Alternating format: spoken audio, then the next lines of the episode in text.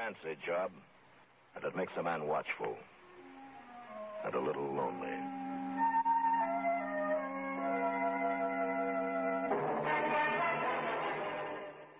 Come on into the Wild West Showdown for an evening of poems and stories about the American West. A land of legend, of romance, of friendship and courage. A motherlode of remembrance. A true showcase of the Old West with the old cowboy, J.C. Hulsey. Well, we're back for another episode of the Wild West Showdown and raring to have some good old fashioned fun. We got a special guest this week all the way from Spain, Mr. Paul Provo. Paul's writing a thriller that's going to knock your socks off. That is, if you're wearing socks. We also got some brand new original music coming up that I know you're going to love. Right now, though, I'd like to talk to you about something that gets me down at times. What is it that could get the old cowboy in the dumps? Pressure. The pressure that we place on ourselves every day to achieve a little more money, to bring our children up right. The everyday pressure that everybody has to deal with, the things that we think are important. I saw a young family at Walmart the other day, and they seemed so happy. Watching them tugged at my heart just a bit as I watched the daddy carrying the son around the aisles. Made me remember my younger days. I'd been having a stressful day, and, and that one little show of happiness made my day feel okay. If you're feeling stressed out, upset, or under pressure, look around for the small pleasures in life. Stop and smell the roses, as the old saying goes. Have a day where you have a good time. Eat what you want. Drink what you want. Read a good book. I happen to know an author that writes pretty good stories. Do whatever makes you happy. Let go of that stress that's pulling you down. You know, when I was younger and wanted to hear some good country music, I had a hard time finding it on that old radio of ours. And a little bit later in my teen years, I had a hard time finding some good old fashioned country music. It seemed that there just wasn't any around. But let me tell you, today's a different story. This new age that we live in has opened up all sorts of opportunities. If you want some original country music written by some talented young people, you go to YouTube, and there they are. Lots and lots of them. And we got a couple of those talented folks on the Wild West Showdown today. Here's Miss Sarah Spencer singing an original song, Drinking Game.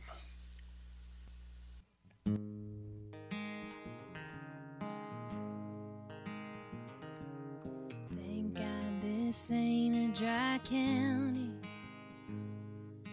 Thank God today isn't Sunday.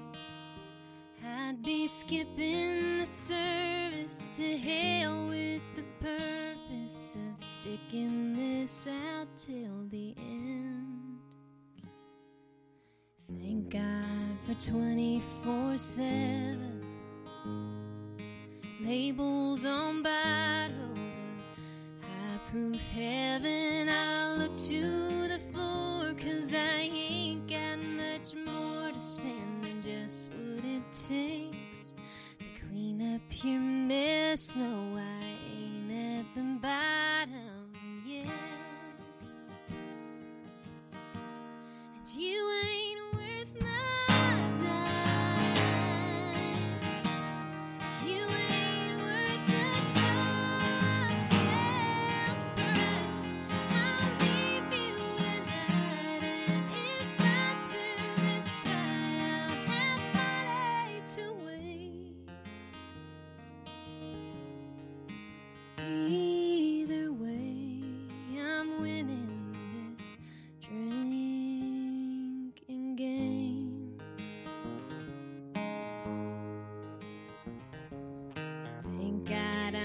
Not a betting woman.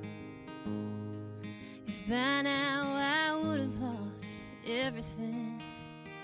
Oh, from all of these years, nights you should have been here when I told myself you were just out having fun. I'd laid down my last dollar to prove it to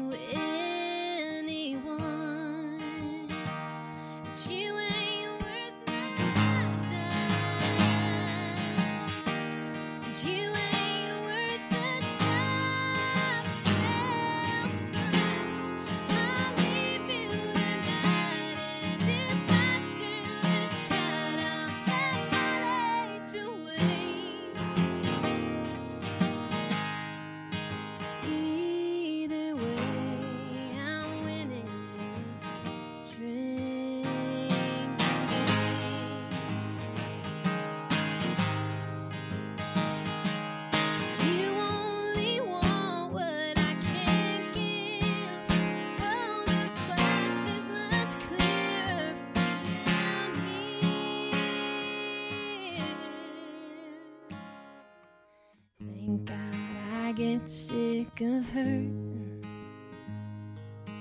Thank God that my heart is sturdy.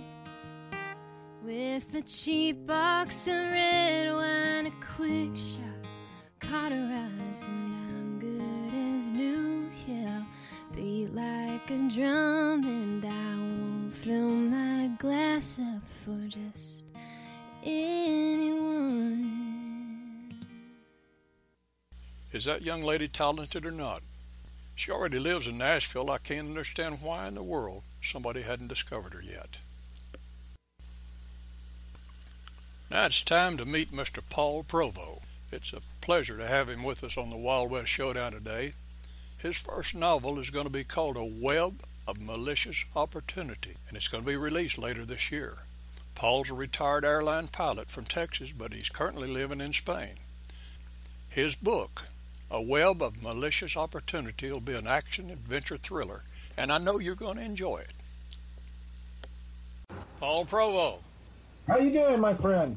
how are you doing? I'm doing well. I had all of my uh, staples taken out of my knee today, and uh, doing very well with the uh, total knee replacement in writing. You're a new author, is that correct? That is correct. You've never written a book before? Uh, I've never published. I've done. Uh, I study creative writing in the University of Maine. So you've been writing quite a while then?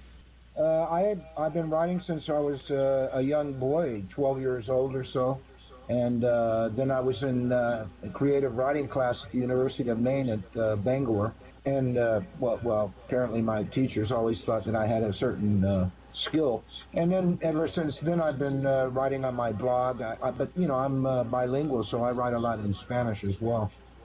Uh, do you find anything hard about writing, or, or has it come easy to you? Uh, the ideas come easy, but uh, the actual putting the thought down on paper sometimes is quite costly. The trick is to uh, speak out loud, you know. Read it out loud, and if it sounds right to you, you know, it's like uh, it helps a lot. What's your book going to be about? Uh, it's called a web of malicious opportunity, and it has to do with, uh, you know, it has to do with the caliphate, the, the Islamic State. They've joined up with an organization called the Society in Venezuela. But basically, it's based on an island I've, I've invented in uh, the South China Sea.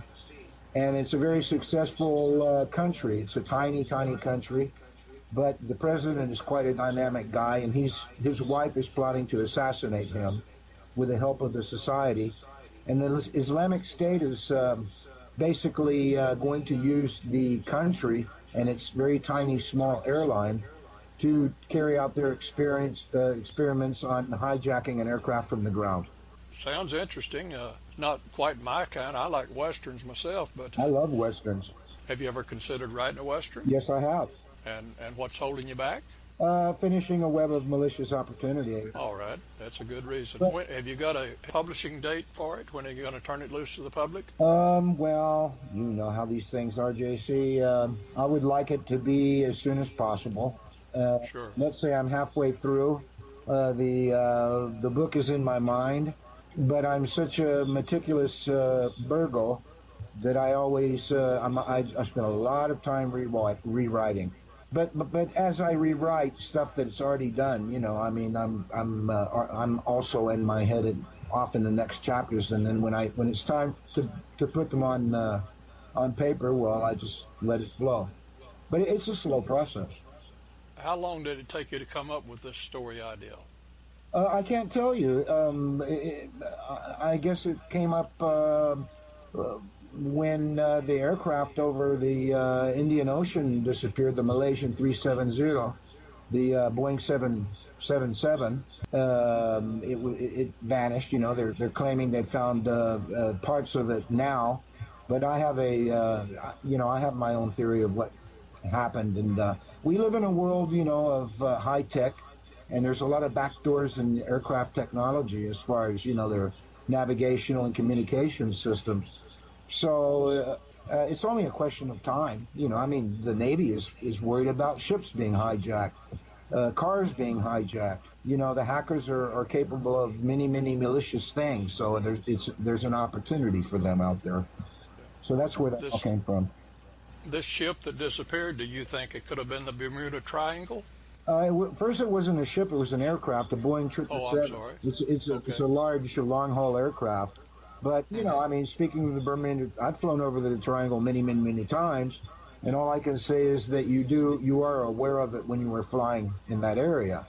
But I've never seen anything personally that. Um, in, that, in, in the Bermuda Triangle, I have seen other things in other places in the world that we- Yeah. we could discuss. You know, like These kind of things, is this what you talk about in your book? Uh, not in this one, no. Um, I'm centering on a, fiction entertaining novel that will open air travelers' eyes because Okay. there is a real threat out there. It hasn't happened yet, but uh, don't be surprised when it does. And I say when rather than if it does. I say when it does. Okay, do you think the public is ready for, for something like this? Uh, of course they are. I mean, uh, you can go to uh, any movie practically, and uh, let's just say that the, the you know it's where where uh, fiction, uh, where where reality is uh, stranger than fiction. You know, we we live in a world where there are all sorts of conflicting things emerging. We're seeing uh, some very very very important issues, and um, you know, don't be surprised that uh, the hacking of aircraft. I mean, let's let's face it, it, it it's just a reality. I mean, technologically speaking, and uh, the human is able is capable of that and many other malicious things. How many different stories have you got rolling around in your head right now? Uh, well, I'm very active with the book that I'm writing right now, A Web of Malicious Opportunity. I have another project, which are uh, adventures of an international airline pilot around the globe. And I'm going to feed the public with a lot of stuff that they would just not even imagine that takes place. What would you say makes a good story? A good story is a book full of ingredients that people can relate to, that they feel drawn in and they feel totally associated with the uh, occurrence, whatever it may be, good or bad. Um, we all have a lot in common, absolutely. We're all basically the same, but uh, we all have plenty of, uh, of uh, things on our shoulders. And so in my writing, I like to bring things, bring issues to life, and uh, basically leave taste of that we can get through anything if we put our, our mind and our will to it. So, of course, life is made up of all kinds of adventures, and I, I try to reflect that in my writing. Are you on all the social media sites? How do folks find out about you? I uh, have a, an author page on Facebook, a Twitter page, and uh, I, of course, have a blog, uh, which I uh, publish my short stories, mostly related to aviation experiences. I mean, I have a very extensive aviation background. I uh, began flying the DC 3, the C 47 which is a world famous aircraft, very old, and I've gone from that into jets and then uh, medium to uh, long haul flights around the world. So um, I'm basically uh, writing about aviation, but how it affects the, the traveling public. I want people to be aware of what they are getting into when they climb aboard an aircraft. And I don't mean to scare people, just to open their minds. That was Paul Provo, folks. He's got a real thriller coming up in the near future. You can find Paul Provo on Facebook by searching for Paul Provo, that's P R O V O, and on his Facebook page you'll find excerpts from his books, his blog interviews, and all kinds of good stuff. And I know Paul's going to be back on the show in the near future. Right now, though, it's time for another song. Here's some more of that talent I was telling you about. This is Ron Don Diego singing his original song, I'm Feeling Blue.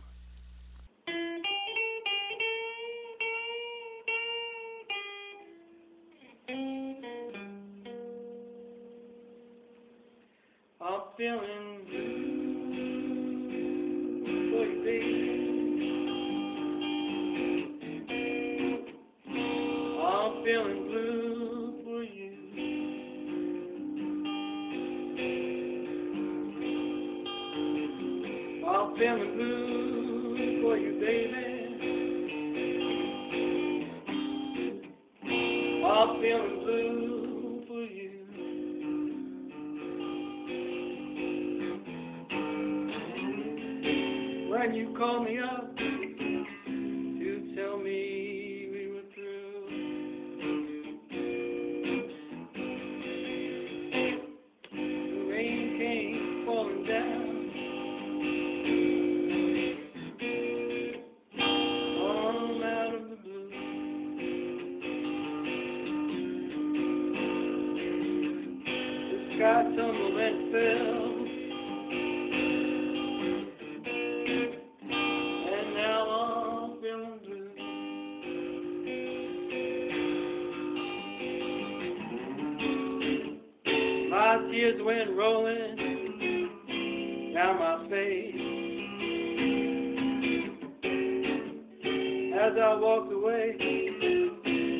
my face, I'm feeling blue.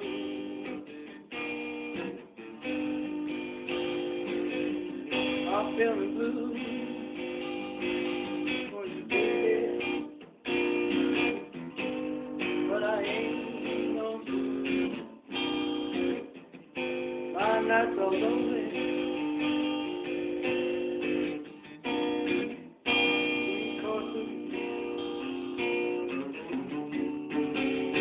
I'm feeling blue for you, baby. I'm feeling blue.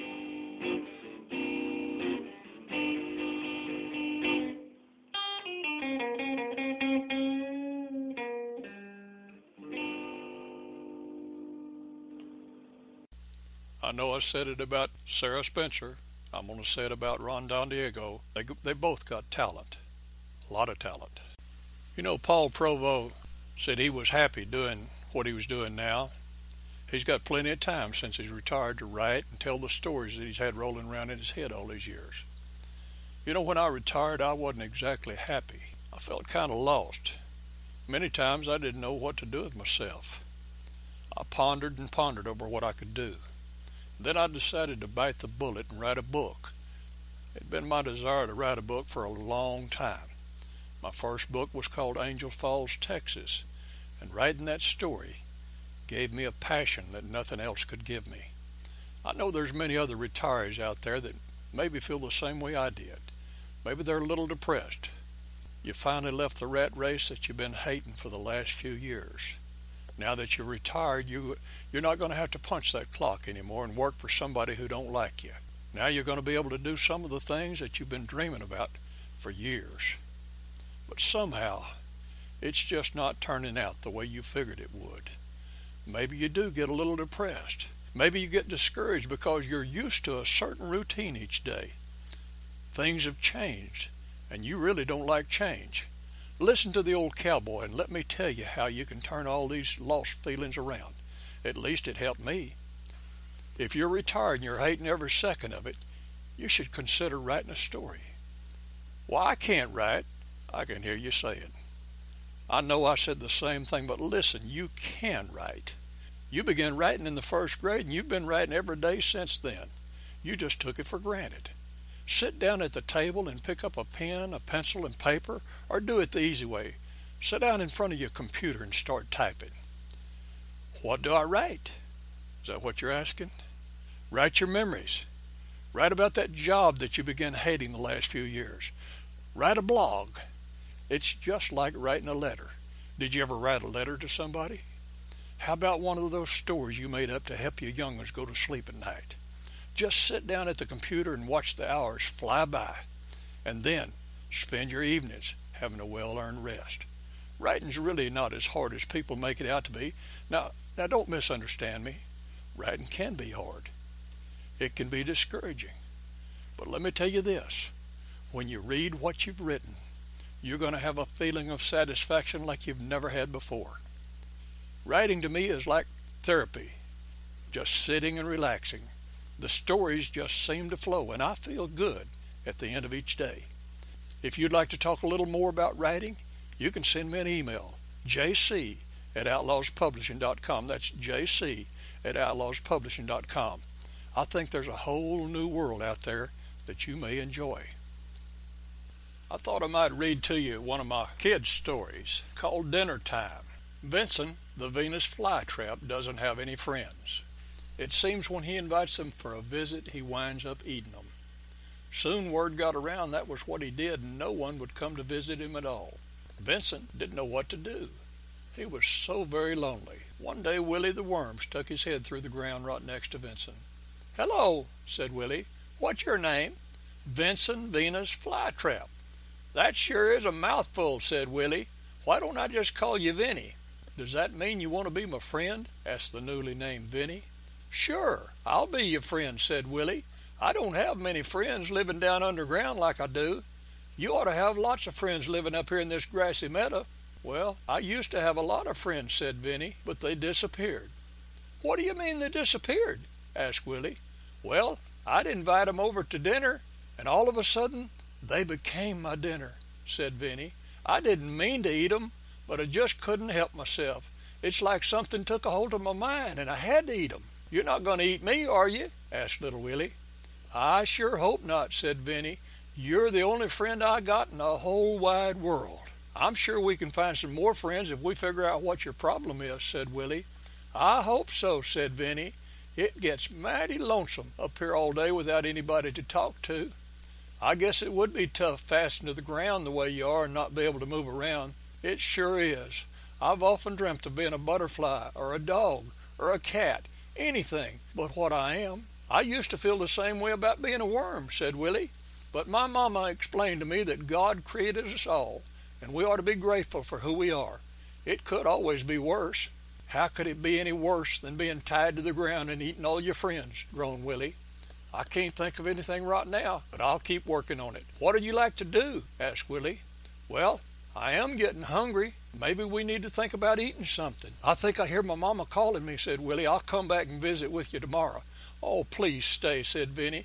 I'm trying very hard not to eat you, but the urge is really there. Oh, my, what am I going to do? I won't be able to have any friends at all. Do you eat the bugs and insects that fly close to you? asked Willie. Yes, said Vinny, but they're so little and leave me still hungry. Hey, isn't that an apple tree over there? asked Willie, pointing to a tree. I think so, said Vinny, but I can't reach the apples up in the limbs or even when they fall to the ground. What if we could get all those fallen apples over here somehow? asked Willie. Do you think they'd fill you up enough so you wouldn't make your friends disappear? I believe they would. But how are we going to get them over here? I can't move from this spot, and you're too small to get them for me. We'll just have to find somebody else to help us, said Willie. I think I know just the one. I'll be back in a little bit. Don't go no place. That's not funny, said Vinny. Willie returned shortly with a dog and a fox. Vinny, he said, this is Dodger the dog and Freddie the fox. They've agreed to help get the apples if you'll promise not to do something. I know what I have to promise, said Vinny. I have to promise that I won't eat 'em. Is that right? You got it right on the money, said Willie. Do you give your word? I promise, said Vinny. I give my solemn word that I will not eat you. That's what we needed to hear. Dodger and Freddie took off to the big apple tree and came back with enough apples to feed an army. Here you go, Vinny. All the apples you can eat, said Willie. These should last at least a week, and you not only have something to eat, but you gain two more friends. I don't know how I can ever repay you, said Vinny. Just don't eat us, said Dodger. We can come and visit often and bring other things for you to eat. I live right next to a garden. There's all kinds of good things there. And I live next to a big housing development where there's all kinds of good stuff, said Freddie. We can keep that appetite of yours satisfied for a long time. Am I too late to bring something for Vinny? asked Teddy the turtle. I'd have been here sooner, but I'm not very fast, you know. Yeah, I tried to get him to hurry, said Sally the snail. Vinny learned a very valuable lesson that day. Instead of eating your friends, try asking them to help you. It wasn't long until Vinny had a lot of friends that brought him all kinds of good things to eat, and the neighborhood started growing, getting bigger. The end. Want to say thank you to Paul Provo for being our special guest today. Want to say thank you to our special music today provided by Ron Don Diego and Sarah Spencer. I know there's some other singers out there in the listening audience. Why don't you send me an email, jc at outlawspublishing.com. That's jc at outlawspublishing.com. Let me know you got a song or songs that you want us to play on the Wild West Showdown. I bet you we can make that happen. Well, that's it for this week, folks. We've had our guest, we've had our music, even gave you a treat by reading you a kid's story. And now it's time to close the show until next week. You know, I always feel a little sad, but there's other things that need to be done on the ranch. Here's some of that cowboy wisdom before I leave. Don't judge folks by their relatives. Until next week, this is the old cowboy saying adios and happy trails. Come on back next week to the Wild West Showdown with the old cowboy J.C. Hulsey.